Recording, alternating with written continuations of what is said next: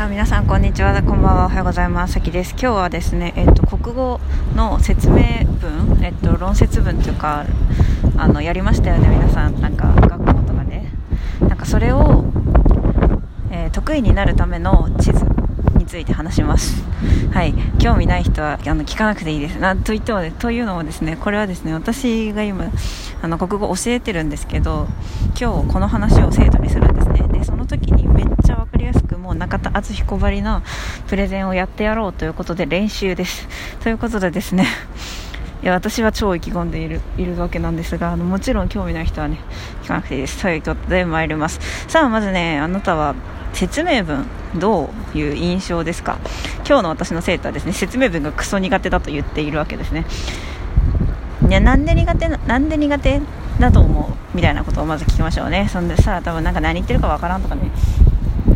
入らないとかそういうあの 意見がきっとあるでしょうという。じゃあさじゃあそもそもなんだけどなんでそのよくわからん説明文がこうやって勉強しなきゃいけないんだろうね。もっと言うとなんでこれ受験科目になってるんだと思うっていうことをね聞いてみましょう。はい。あもう聞いてみましょうっていうかもう皆さんに語りかけましょうね。私は YouTube で喋ってるからなんでこれ受験科目でずっと居続けるんだと思いますか？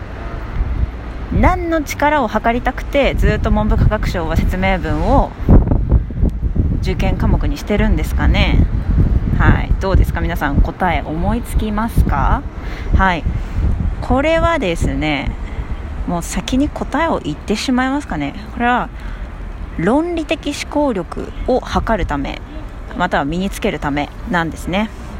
どういうことってことなんですけどそもそもなんですけどね説明文とか論説文ってあの書いてる人いるじゃないですか筆者ね。で筆者の言いたいことって何個あると思いますか？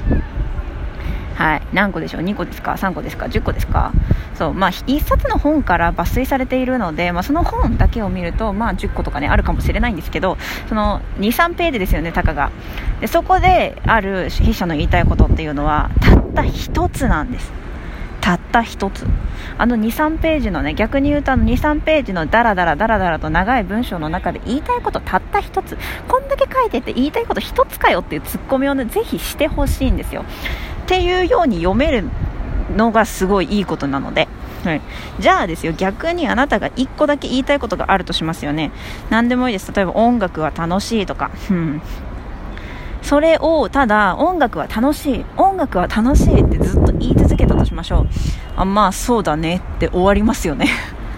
それじゃあ別に説得力がないんですよじゃあどうやって説得力って出るのどうやったら自分の主張が相手に理解してもらえるのって考えた時にあんなに長い文章になってるわけですよね。だけどこれが大事なんです。言いたいことはたった一つ。だからそれを読み取れればいい。でその説得力を出すため相手に納得してもらうため理解してもらうためにいろんな枝葉をつけているのがあの文章なんです。はい。ということでということはですよあのよく分かってもらいたいわけですよね筆者は文章を。よく分かってほしいからこそ筆者はどうするかっていうと筋道を立てて説明するんですよ。筋道を立てて説明する。ということはそこに論理があるわけね。筋道という。でその筋道を読み解けるようになるとそれすなわち論理的思考力がつくわけだ。わかりますかこの理論。わかるかな？うん。じゃあじゃあその論理的思考力って何に役立つの？っていうことになりますね。論理的思考力がない場合、まあ、知識だけがあっても何もつながっていかないわけですよね。例えば社会とか,、まあ、なんか源頼朝とか平清盛とか名前だけは覚えられるけど論理的に結びつけられなかったら関係性が分かんないってことなんですよね。だからちょっと話がつながっていかないっていうね。で読み取ることも難しい。伝えることも難しい。だから国語力っていうのは全ての教科の土台になるんです。はい。そしてですねまあ小中高とかはねずっとこう先生の授業をね聞いてるだけでいいかもしれないけれども大学とかに、行ってみたらどうなります勉強って。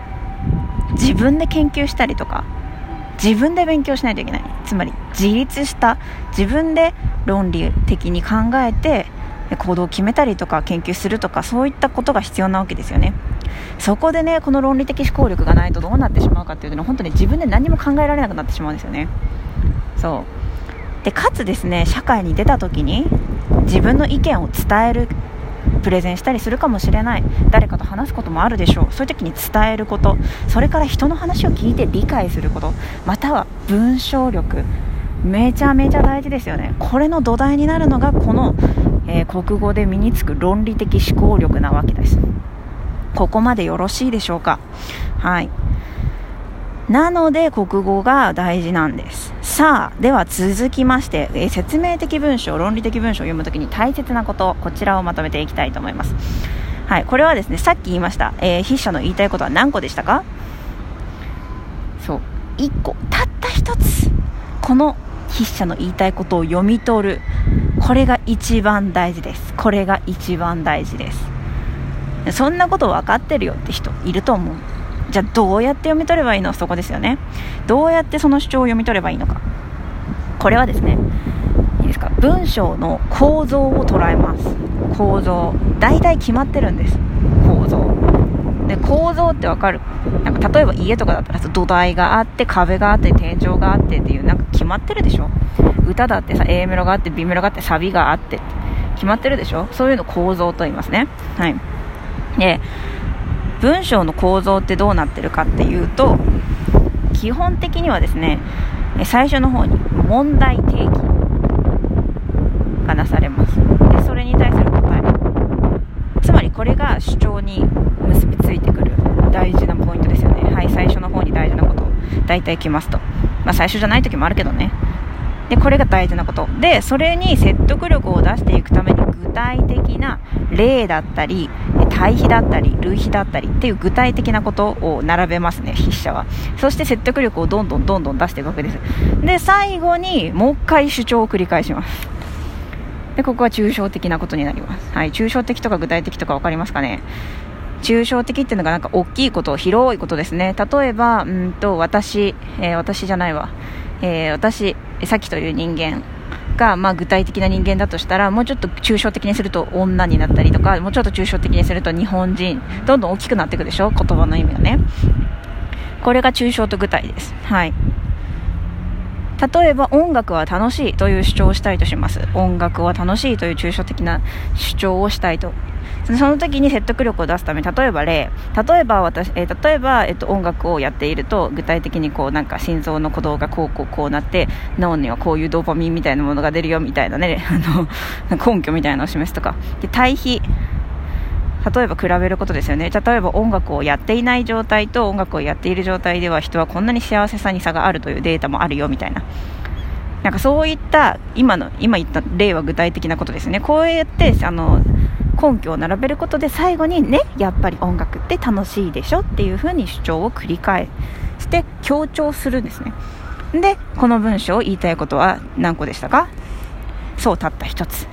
ということでこれですなのでこの人の言いたいことあこの1個ねって分かりながらあで今は例を出してるのね。今は対比をしてるのね。今は類比をしてるのね。みたいな風にあの上から目線で読んでいくことが大事なわけです。は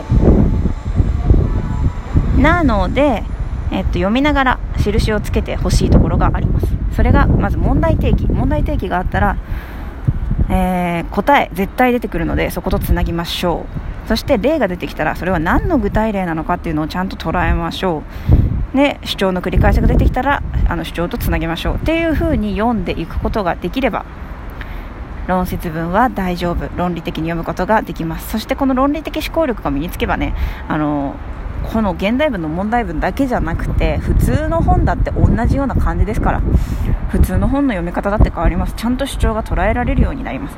そして誰かの話を聞く時もその人の主張が捉えられるようになるし何より自分が話す時にですねただただだらだら話してしまうんじゃなくて私の主張はこれでそのために具体例こうこうこういう風にやっていこうっていうような組み立て構造的に考えて話を組み立てることができるようになります。なのでそういったことを鍛えるためにもですねこの現代文のこの読み方をマスターして、え一緒に、え頑張っていきましょうという授業をこれからしてきます。それでは行ってきます。最後まで聞いてくださった皆さんありがとうございました。それではまた。